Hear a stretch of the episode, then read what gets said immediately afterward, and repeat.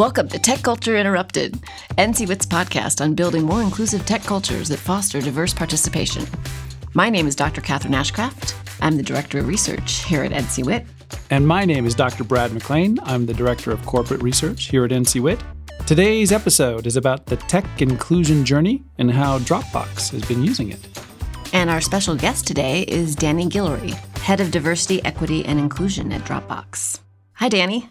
Hi, thanks so much for having me here today. And Danny is piping in from San Francisco today, and Brad and I are in Boulder, Colorado.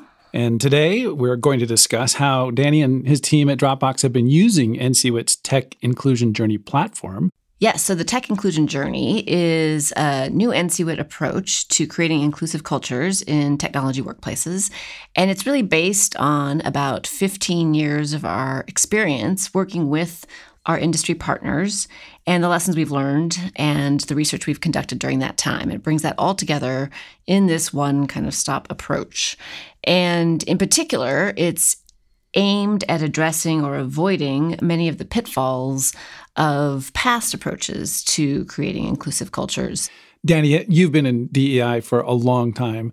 What kind of approaches have you seen come down the pike, and, and which ones were more or less effective? It's interesting. So I've um, I've been on both sides of the aisle. I started out for about twenty years on the consulting side. Um, so uh, through Innovations International, a company that my father founded and that I eventually ran, um, we consulted with companies around the world on diversity, equity, and inclusion. Um, and then I went in-house at Autodesk for about four years and have been in-house now at Dropbox for about a year and a half. Um, I think what we saw to begin with was that people, um, in a well-meaning way, thought that if we were going to have an impact with respect to diversity, equity, and inclusion, we have to give people skills.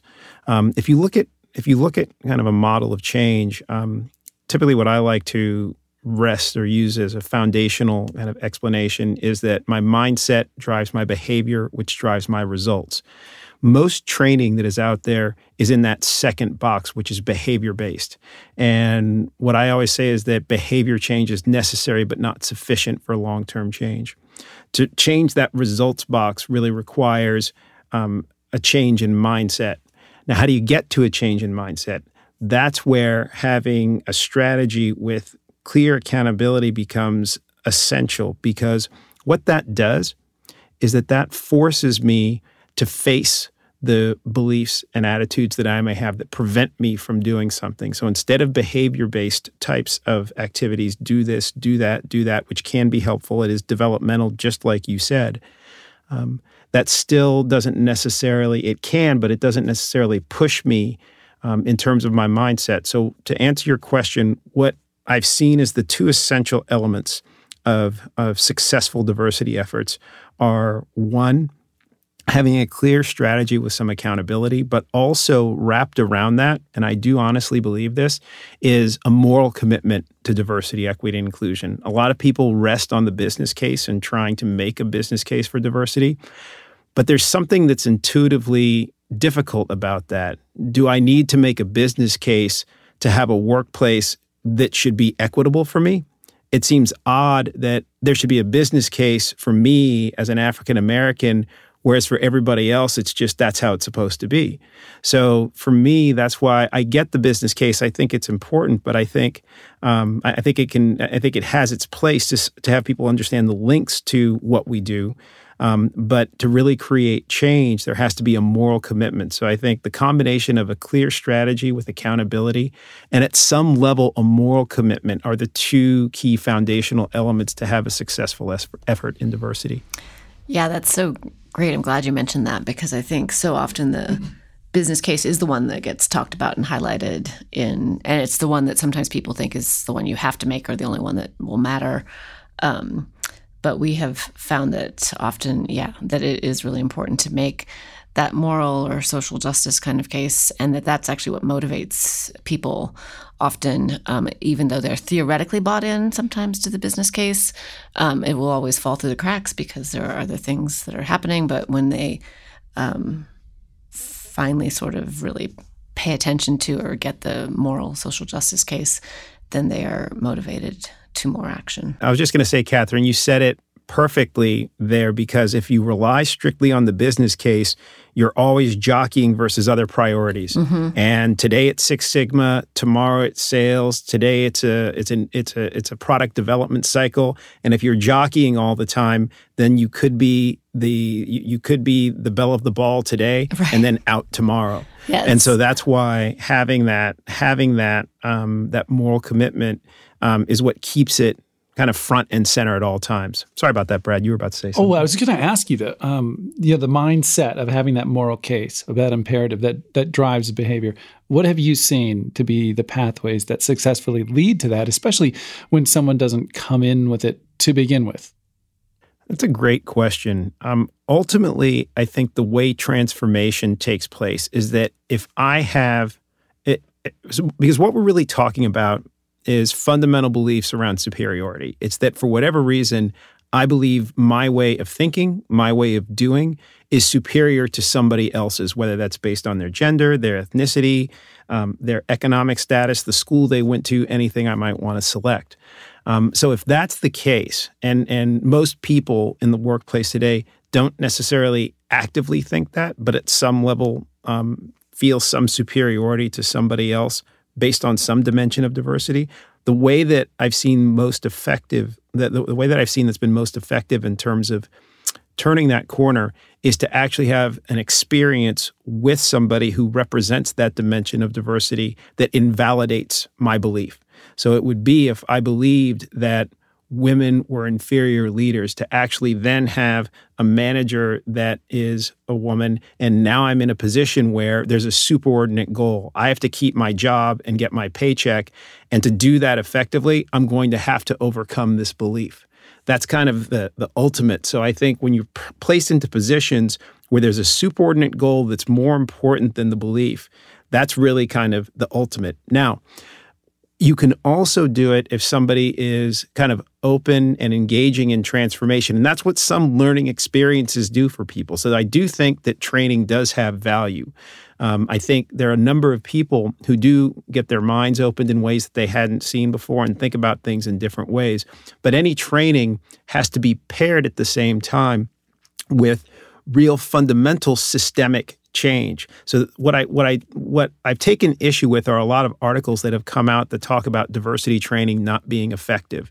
Well, just like with anything else, if all I did was do training and then nothing else afterwards, then it wouldn't make any difference. But I can tell you with any company that I've seen that's done Six Sigma, they have a whole system that goes with it. Black belts, green belts, all sorts of systemic things and badges and awards and everything.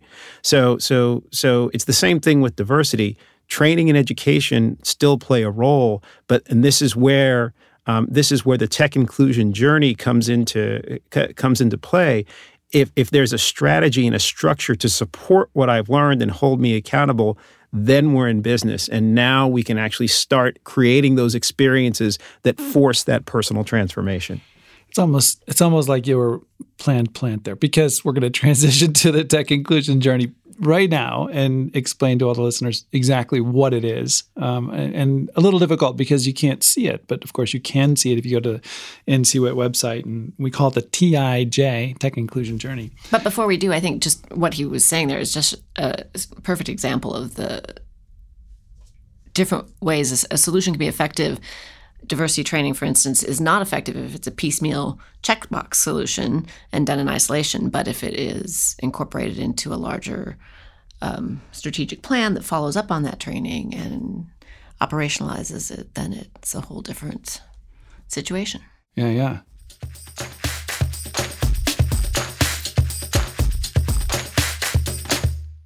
So the tech inclusion journey, I'll just describe it briefly, is um, built on a journey metaphor, and it is an online platform. So it was a way for us to make the mountain of social science research that we rely on in diversity, equity, and inclusion work accessible, and not just accessible, but actionable, you know, in a very applied research kind of way. And so the idea is that you're going to take your team, your your department, your division, on a journey from the culture you have to the culture you want to have, the culture you have today to a more inclusive culture tomorrow. And so what do you need if you're going to go on a journey? Three things. A map, which is the map of the landscape of inclusive culture construction. What do I need to pay attention to? What are the elements? What is the research? Uh, what is even the language behind that research that we can start to use and share? Building a common language is a big part of understanding the map. So step one of the tech inclusion journey is looking at and becoming familiar with that map, which is the research. Step two, we call the G P S. And the G P S is a global positioning system to locate your team on the map, on that inclusive culture construction landscape. To say, where are we starting from on our journey? And so it's a quick set of surveys, you know, three or four questions each in eight different focus areas that tell us where we think we are. It's a perceptual survey. And we recommend that people on the team, the change leaders, will take this and compare the results. One of the most important parts of the G P S is that everyone who takes it comes together for what we call the consensus conversation. And that's when they say, hey, Catherine, I got this. What did you get for that answer? Or what zone does the G P S tell us that we're in? And how come we don't agree? Because different people experience the same culture, we find, in very different ways. And sometimes that's very surprising to people when they take the tech inclusion journey to find out, oh my God, I didn't realize that our culture was that way. It's not that way from my experience. And so it opens their eyes to other people's experiences of the culture. And then force us to say, well, here's where we think we're starting from. And finally, when we come to that consensus, we're ready for step three. And of course, step three is to plan your route. So you've got the map. You know where you're starting from. Now we're going to plan the route to where we want to be tomorrow. And that is action planning. And like I said before, there's eight different focus areas. We can go through them in a little bit here. But you can't do all of them at once. It's too much. Most companies that we work with do two or three of the focus areas um, in the first year or first phase of their efforts. And then uh, collect the data, the appropriate data in those areas to find out if they're making progress. From there, they can make mid-course corrections, reprioritize, double their efforts the next year, whatever it may be. And so it's a perennial kind of tool. Now, embedded within the route, of course, are hundreds of different resources about how to take action, how to grab that research and apply it to all the things that you were just talking about, Danny, the mindset, the behavior change, the systemic practices, policies, procedures that are necessary uh, to make cultural change, and not just for one group of people, but for everybody within that culture. There are also several ways, I think, that people are intended to use the T I J, right? Um, and so we have some people who are using it with uh, in tandem with other companies um, and learning together. And then we have people who are working closely with our social science team.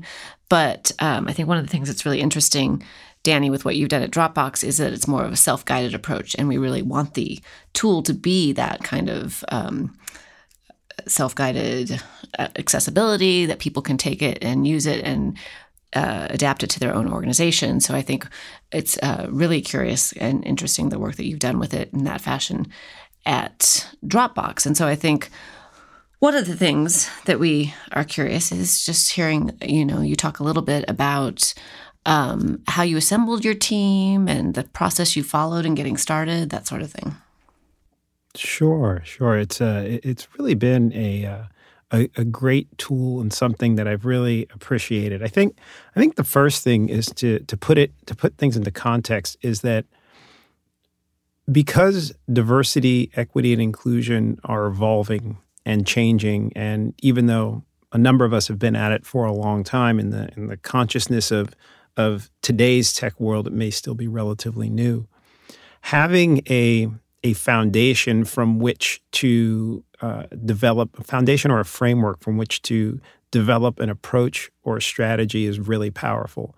To be able to say, hey, there's a third party that has done extensive research and has identified these eight or nine areas that are the most essential um, to really creating transformation uh, around diversity, equity, and inclusion. Um, to me, that having that as a as a foundation to be able to share and back up and give credibility to our efforts is is really important. So so that's the first thing, and, and one of the first things that I was really attracted to in using it. Um, the second thing that it does in terms of how we used it. And by the way, how we started using it, first of all, was it was within my own team. So my own diversity, equity, and inclusion team took it, and we actually used it then kind of in two ways. The first way was as an audit. So because of what you're doing with the questions is evaluating where you are today in terms of diversity, equity, and inclusion in the key areas. What's nice is that it gives you essentially a grade.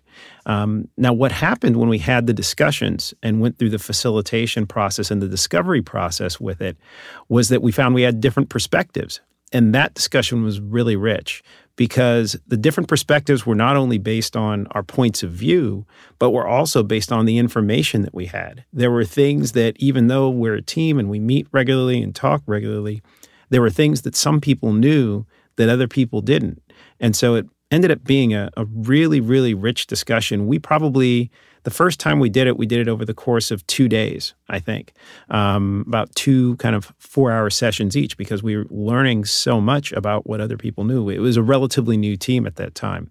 So the second thing that's really powerful about it is, is giving, giving us a, a comprehensive audit in terms of where we are and a grade in terms of where we are. The third thing that's nice is that from there, what we did was we added on actually a, a different part to it. So we took a design thinking exercise, which is something that a lot of people do. It's, it's common, which is um, kind of assessing the, the impact that working on some area will have, and then what the lift is. So how much time, energy, effort, and resources will it require? And then plotting things against each other so that nothing is on the same line. And so as we looked at where we were in each area, we then asked asked ourselves, if we tried to move from one point on the journey to the next level, um, what would it take to do that? And what do we think the impact would be overall in the organization? So that provided a really, a really valuable exercise because, as we know, you're going to, um, you know, we went through this, we said, this is great, but now we've got nine different areas where we have to, where we have to work on things. And even though we have a, a relatively sizable team, we can't, we can't do all this at once. So what could we, re- what should we really focus on that we think will have the most impact? And so that was also obviously a really valuable discussion.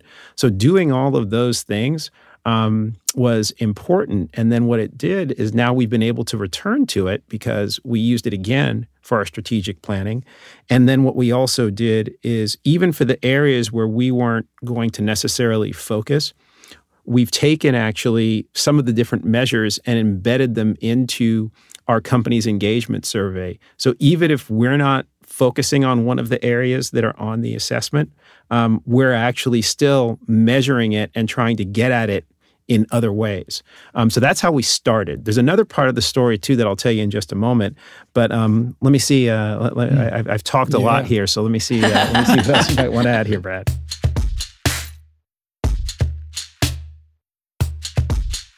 Do you mind sharing which focus areas oh, that's you- That's what I was going to ask. Yeah, you started oh, with. Yeah, so, so the first year, um, let's see here. So this year we decided to focus on two areas. We decided to focus on managerial relationships and our relationship with recruiting. And that's for two, that, that's really for one major reason. One of the things that's happened at Dropbox that we're really excited about is that we just announced um, about two, two, about two or three weeks ago that, um, that we will be a virtual first company.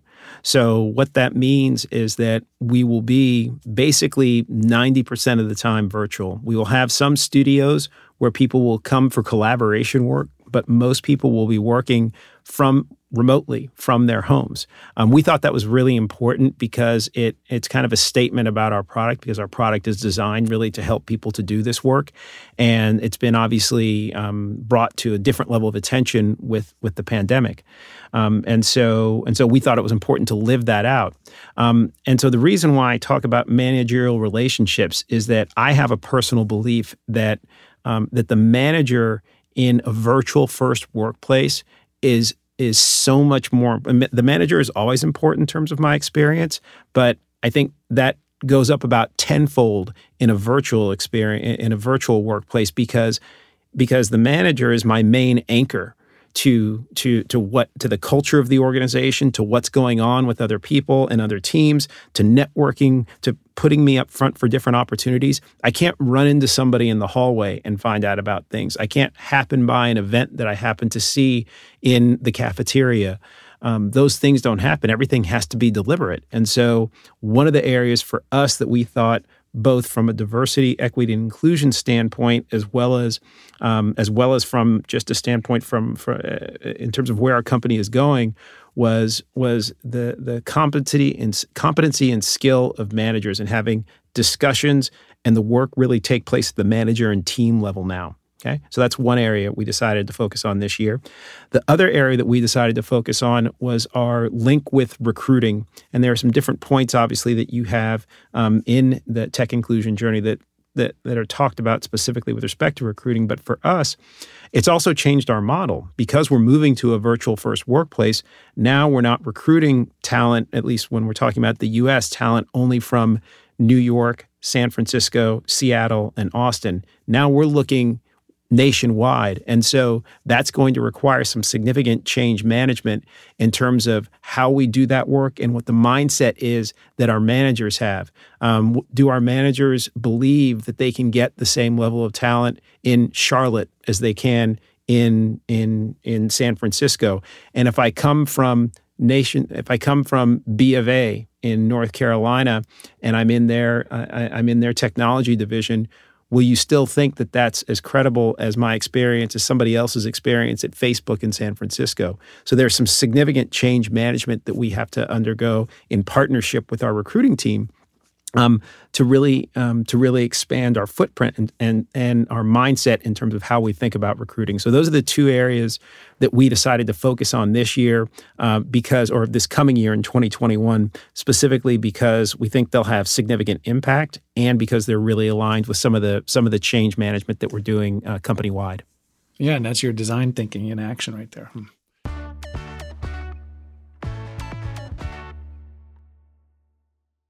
And I was curious how, um, because I think sometimes people use the tech inclusion journey with specific teams and uh, technical teams. And I think you uh, expanded it out beyond the technical uh, organization, right? And I think you used it more broadly. Yeah, so what we did, it's a great question, Catherine. What we did was a little bit different than some of the some of the other um, N C W I T partners have done. Um, I'm excited mm-hmm. about what they've done, and I'm uh, but what we did was a little bit different. So the first thing, as I mentioned, was we used it as our own our own team strategic planning tool, which was really powerful. But the second thing that we've started to do is now we're using it um, with respect to our key partners in areas. What our role is, is to influence other functions to try and integrate diversity, equity, and inclusion into what they do. And this is a great tool to facilitate those discussions. And what's nice, again, this is where that third party, that's where that, this is where that third party, um, the power of a third party kind of t- in the room with you, even though they're not there physically, they're there through the tool, makes a difference, because it's not me telling you the things that you should do around diversity, equity, and inclusion. This is the tool, okay? So let's have a discussion about the tool and what it says.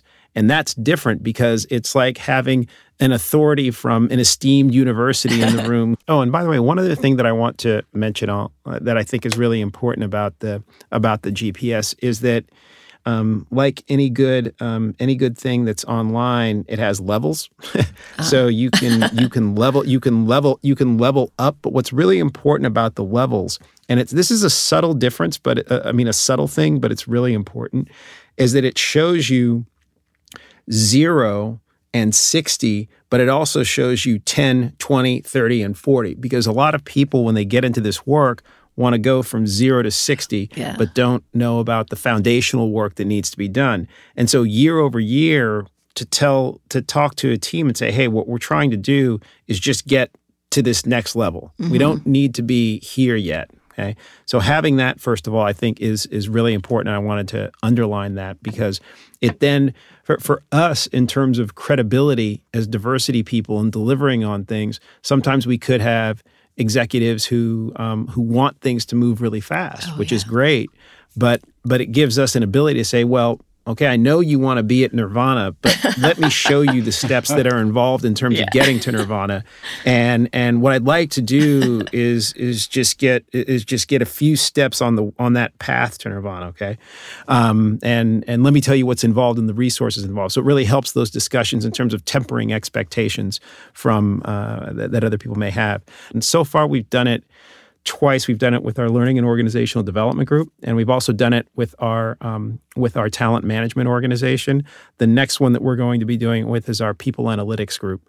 Now, one thing I do need to say is that um, I'm really fortunate at Dropbox because the teams actually, when we did it with one, we invited one, and they did it and really got a lot out of it. And other groups heard about it and started proactively coming to us to do it with us. So, um, so I can I can say that I've been I've been really fortunate to have great partners. But that's how um, we found it to be to be really really useful also in terms of facilitating discussions with other organizations. Because again, that that's what we really do in diversity. What we try to do is influence, because the functions are usually owned by somebody else. Yeah, that's like the osmosis model of scaling it, you know. And I, I was going to ask you about that. Um, what have been some of the challenges or pushback um, to using the Tech Inclusion Journey as a platform, if if you've noticed any? And, and has scale up been part of that list? Um, we haven't really had um, any pushback. I think the main challenge is is really narrowing down and selecting, because there's a lot. Yeah. So you can choose a lot. I mean, you can choose a lot of different things. So the first year, I, I will tell you, the, so the first year we did it, you asked me about the areas that we chose, and I just shared with you what we chose for twenty twenty-one. Um, what we chose for twenty twenty was um, the one of the biggest areas we focused on was leadership commitment. And that was something where I can say we made significant progress. And what was interesting was that it wasn't that the leadership wasn't committed. It was that we as a team weren't doing a great job of shepherding them along. Um, and and so this tool, I think, brought that out and and and into into focus in a different way, and and really helped us. And I think we made significant progress this year on on on that. I'm really Uh, I'm really happy in terms of how we related to them and how we've involved them in different things. Um, and so for me, as I think about using it, um, really it's it, it it's really about selecting where and how you want to make impact, because there are just a lot of different things that you can do. One other thing that I'll mention, by the way, is that there are some that that we focus on kind of from a team-wide strategic standpoint, but then there are others that we just integrate into what we do. So, for example, the the the um, the the element that focuses on data transparency is one where we didn't make it an initiative, but it's just something that we do and embed into everything that we do. So, so I, I think there are lots of ways that you'll be able to use things, but I think the biggest challenge is just where to start. And that's that's where you, you have to do some work to narrow down what's really important to you. And what you do, if you've done design thinking exercises like this, is if you have a matrix with on one with on like one axis um, lift and another axis um, impact, when you do it, what you do is you put one against the other and you make sure that none ever end up on the same line. So you force yourself to have the discussion. You do them relative to each other. So uh-huh. You put one up to begin with. And then the next one you put up and say, okay, more or less lift, and then more or less impact. And then and eventually you have all nine of them in different places on different, none of them on the same line. And you can see where things have fallen. And for us, Um, it's it's become just a regular way that, that we do things, and really helpful for us in our planning. Now, you mentioned that some other teams are starting to use it, came to you and said, hey, how can we get involved in this? Um, how did you emphasize to them that you might be using the same tool? You might be taking a journey, but your destination, your starting place may be very different. Your destination, you know, the idea that different teams have different microcultures that define them. And so wielding the Tech Inclusion Journey tool might look very different in those different teams. Did they get that? Um, yeah, I don't think I don't think it, they were really focused on on in my experience, at least with the groups that we've done it with. I don't think they were focused on on on how they landed somewhere versus somebody else. So for for us in the discussions, I, I, I can tell you the the the, gr- the grade um, the grade is it, it's it's nice, but it's been less important as kind of a discussion point. I don't think most of the groups that I interacted with didn't take it kind of comparatively or anything like mm-hmm. that. They were more focused on this is where we are, and and and we'd like to take the next step, and, and that's it. And, and it's it's not not comparative to anybody else. So we personally, in terms of our experience with the groups that we've facilitated through it, haven't run into that that's yet. That's great. Yeah, that's great. That means they're using it independently. Yeah. yeah. And uh, not asking, well, what did you prioritize? And should we do that? Instead, they're taking it as their own journey.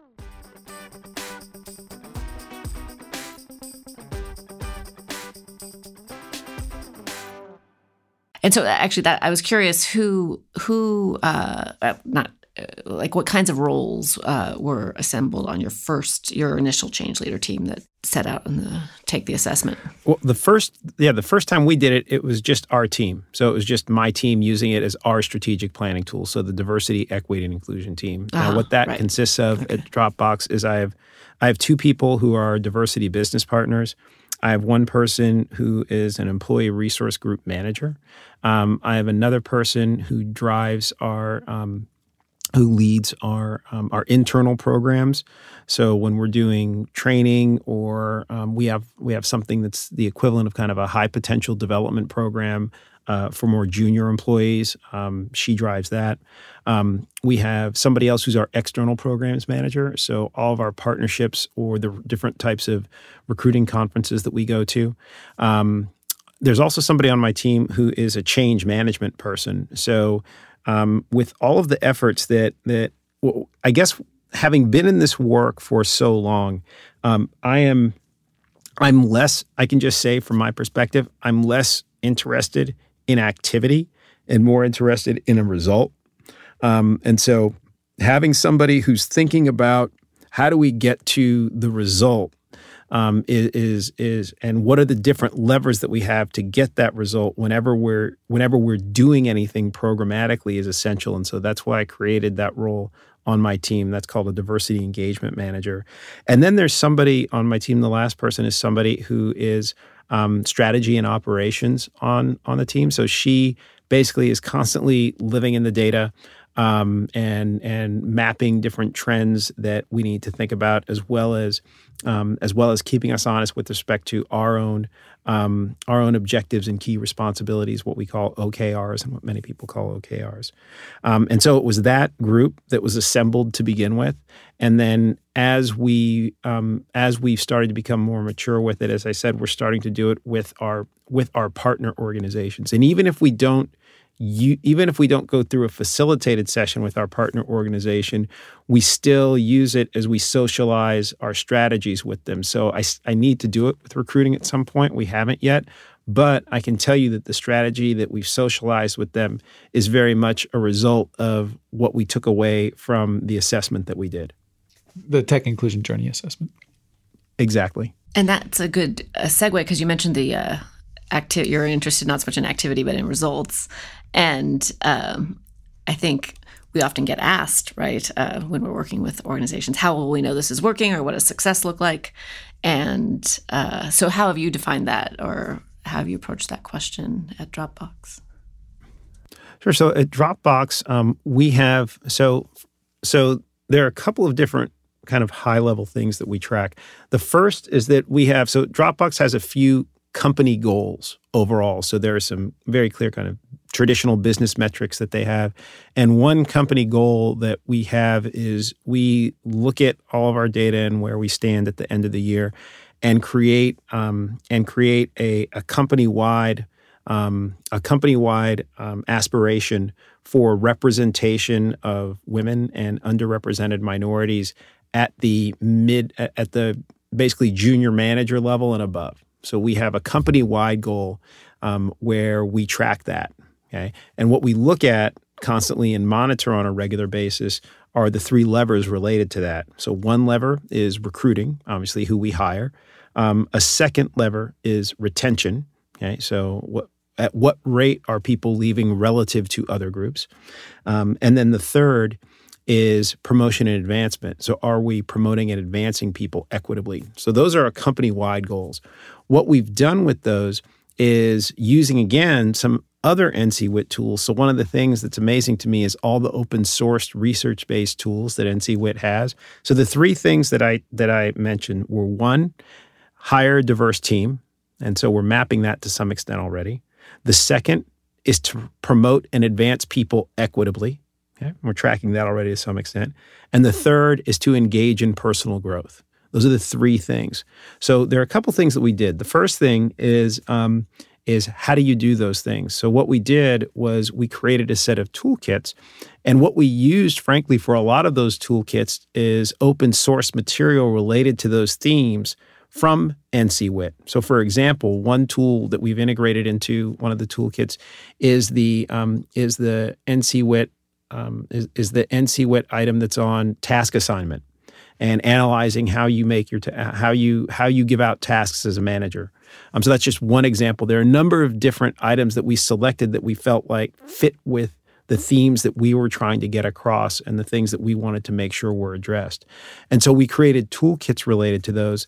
Then what we did, when you get back to the original question, which was what are you measuring, there are a set of items um, that we measure that are representative of, of those. So with respect to hiring a diverse team, we use a modified form of the Rooney rule. Um, for um, advance and develop equitably, we're, we're tracking our our our our goal around around promotion and advancement is within certain percentage points, because it's not always going to be perfect, um, just based on people and and timing and things like that, but based on certain percentage point, trying to have people be, different groups be relatively close um, in terms of their promotion and advancement rates within the company. Um, in terms of in terms of engaging in personal growth, what we've been tracking, even though for me it's it's imperfect, but I feel like it's the it's the best that we can do right now, is we've been counting. Um, we we have a number of different um, training tracks that we ask people to take. So we have, for example, a workshop. So the, so when people come to Dropbox, the first thing is that there's an introductory module that they all take on diversity, equity, and inclusion just to start out. So it's part of onboarding. Then after that, everybody is expected to take a two-hour workshop on what we call diversity, equity, and inclusion fundamentals, where they learn a lot about unconscious bias and also learn about some of the key elements in our strategy. So those three, what we call diversity commitments. So those three items that I just mentioned to you, hire a diverse team, advance and develop equitably, and engage in personal growth, are what we call our diversity commitments. Okay, so um, so they learn about those there. Then if you're a manager, you're expected to take inclusive leadership. Um, and what we're also going to be now adding to um, as a new training that will be done at the team-based level next year will be an actual training on those toolkits. So actually walking people through those specific toolkits. Now, in terms of what we're measuring then, we're measuring people's participation, in each of the business units has objectives for participation in each one of those workshops. So that's what we're using to track um, to track engaging in personal growth. And so those are all scorecards that each C E O staff member has and is looking at on a regular basis and working with our divis- our diversity business partners to try and execute upon.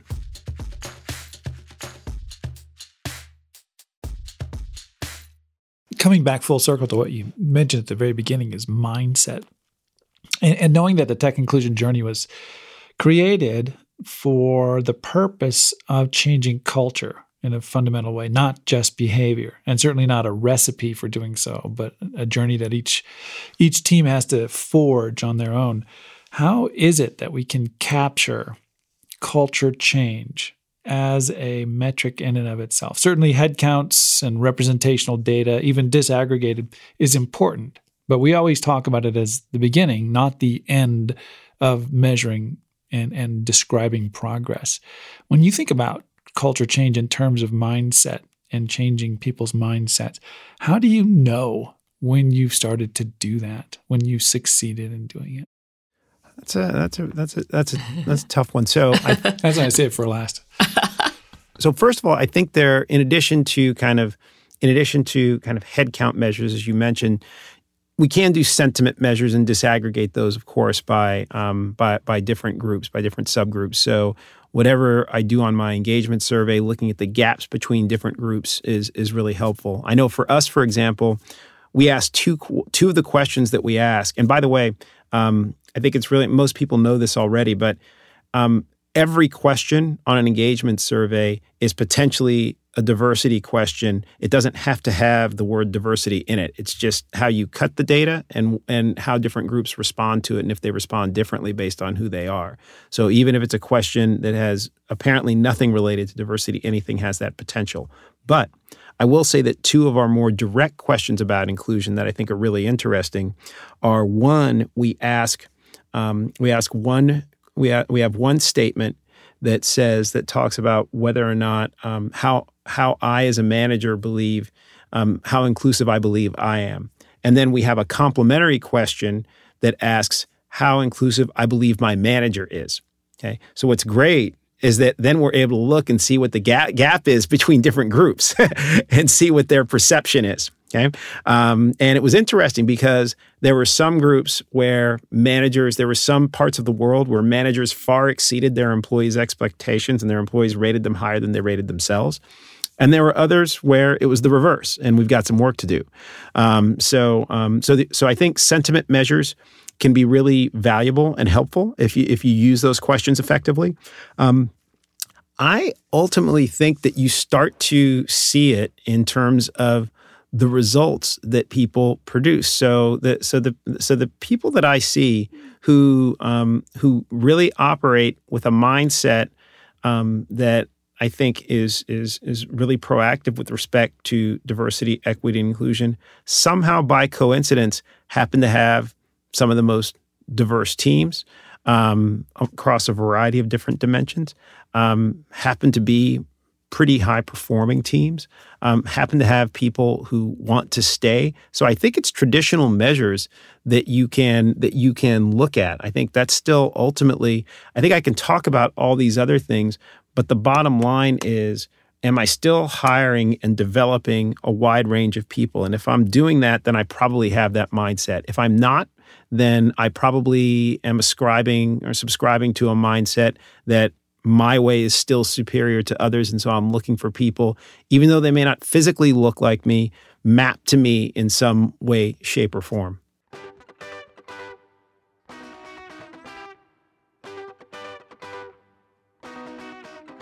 So, uh, you know, if, if somebody else is out there listening and thinking about bringing the tech inclusion journey in and using it with their teams, Um, given your tech inclusion journey so far, what would be your recommendations for getting started and making sure it's set up for success?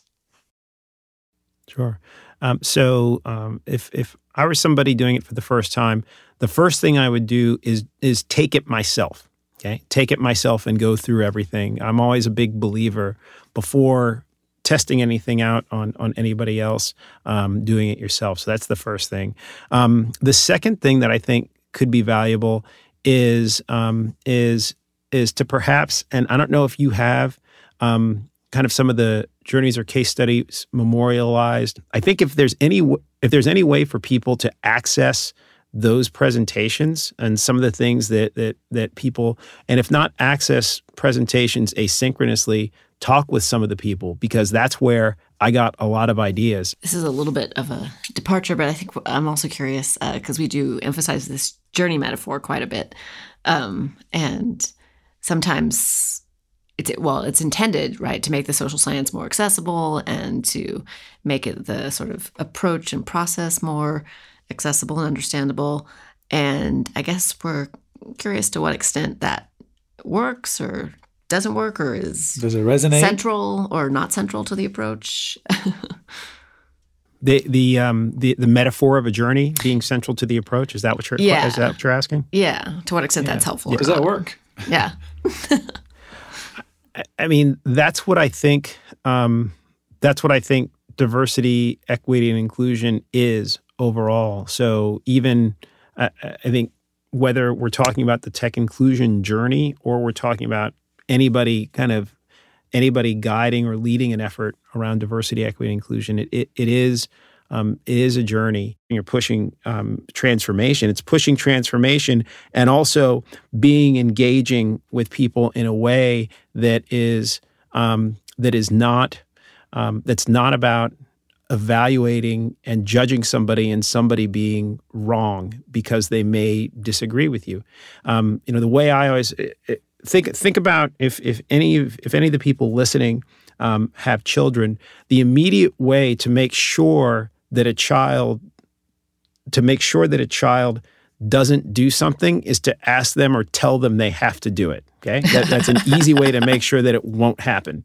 And all we are is big children. Okay, so um, so as we as we think about as we think about kind of transformation, we have to understand that we're that we're taking people on a journey, and so that's why that metaphor is really important. And we're taking them on a journey that they didn't expect, and where they're going to have to face something that may not be pretty about themselves. Okay, this isn't the kind of stuff you write home and that you're proud about and that you're happy about. Okay, necessarily. It's what's called, um, and this is a, not a term that I invented, I forget where the term c- came from, but it's emotion negative facilitation. So there's emotion positive facilitation, which is where you come in and you get people psyched up and everything, but emotion negative facilitation is when I'm taking you on a journey and you're going to see some things about yourself that may not be Um, may not be pretty. They may not be things that I'm proud of, because if I'm learning about biases that I've had, the way that I've maybe impacted other people, that's that's that's not fun. But at the same time, we're asked to deliver that and deliver it with a smile where you want to come back and do it. Um, so I think so. I think the the metaphor of a journey is really powerful, because um, not only is that what we're on as professionals, but that's what we're taking people on as they experience um, processes related to diversity and inclusion. Geez, listening to you describe that, Danny, I think, Catherine, we might need to change it now even to a pilgrimage, because it is it is a journey that changes you. By the time you end, at the end of the journey, yeah. you're not the same person. Right. And you're not the same team. You're not the same culture, hopefully, yeah, as yeah. you you started. And so it's a, in the truest traditional sense of pilgrimage. And I think that's one of the things we actually hope that the journey metaphor highlights, is because I think there is such a tendency that we notice even when we start working with organizations using this approach, right, is to like just tell us the things to do and just give us, you know, the five steps. And uh, that doesn't really get at the journey so much as uh, like the internal change and the way of thinking and talking and the mindset that you referred to earlier. Sure. Yeah, I'll give you another example of that. Something separate is that we, um, so in response to, um, what happened in, in June of twenty twenty with respect to George Floyd and others, um, there were a lot of people within our organization at Dropbox who said, hey, we want to we want to do something. You know, we really want to act. We want to do something. And, and you know, there were things that we did. There were donations that were made and things that we did on, on media and commitments that we made. Um, but one of the things from an action standpoint that for my team and I that was really important was to say, hey, let's take a step back for a second. And, and if we really want this to be meaningful um, and not something w- that we talk about in a two-hour in a, in a two-hour news cycle and then it's forgotten about later, um, it's really important for us to go through the work of of understanding what the experience has really been of Blacks in America and how we got here. And so what we did, and I, I'm just still amazed that um, that we got the kind of support from Dropbox to be able to do this, was we created a, basically a, a six-month experience where we have had speakers about every week or every other week, a variety of speakers, poets, um, artists, different people who have talked about um, key topics. So we chose things like the relationship that Blacks have with the police. We talked about legislation and policy and how it's inter- inter- how it's impacted the Black community over time. Um, we talked about um, education. Um, we talked about health disparities. Um, and we're completing it with a set of workshops so that people can think about how they may want to take action individually or collectively with others, and whether that's internal within the company or if it's even external. Um, and, and it goes again to that point of a journey. A lot of people, when we do this work, say, tell me what to do. They go to the behavior box. Um, and again, behavior change is necessary, but not sufficient. And so to have something meaningful along the way that also brings my mindset along so that those behaviors play out in a way that's impactful long-term, I think, is, is essential. Mm-hmm. Yeah, I think that's definitely key. And it goes to, uh, because if you just have those five behaviors that you do, uh, and then that's it, right? Like you want to carry that forward into that mindset, into analyzing and questioning everything that you do and discovering new things to do differently. So I think that brings us to the end of today's podcast. To learn more about building more inclusive cultures in tech, check out our Tech Inclusion Journey online platform. We, as you can tell, have designed the powerful tool for change leaders like you. And be sure to check out our other podcast episodes on inclusive culture construction, wherever podcasts are found, or through our website at the National Center for Women N I T, which is N C W I T, N C W I T dot org. And a big thank you to Danny Guillory from Dropbox for being our special guest today. And also to Coop Studios, uh, Taylor Marvin, our sound engineer, Aaron Lasko and Eric Singer, producers, and Daniel Sproul, who has created our theme music. We'd also like to thank our remote studio, or Outpost Studios. In fact, Outpost Studios in San Francisco, with the sound engineer there, Jim Lively. Thank you very much. And from N C W I T, uh, Lucy Sanders, our C E O, and Terry Hogan, our C T O and president, who have helped make this podcast possible. And Adrian Bradbury and Sierra Kelly, our crack communication team, who also designed our logo. And also to you, our listeners and change leaders. Until next time.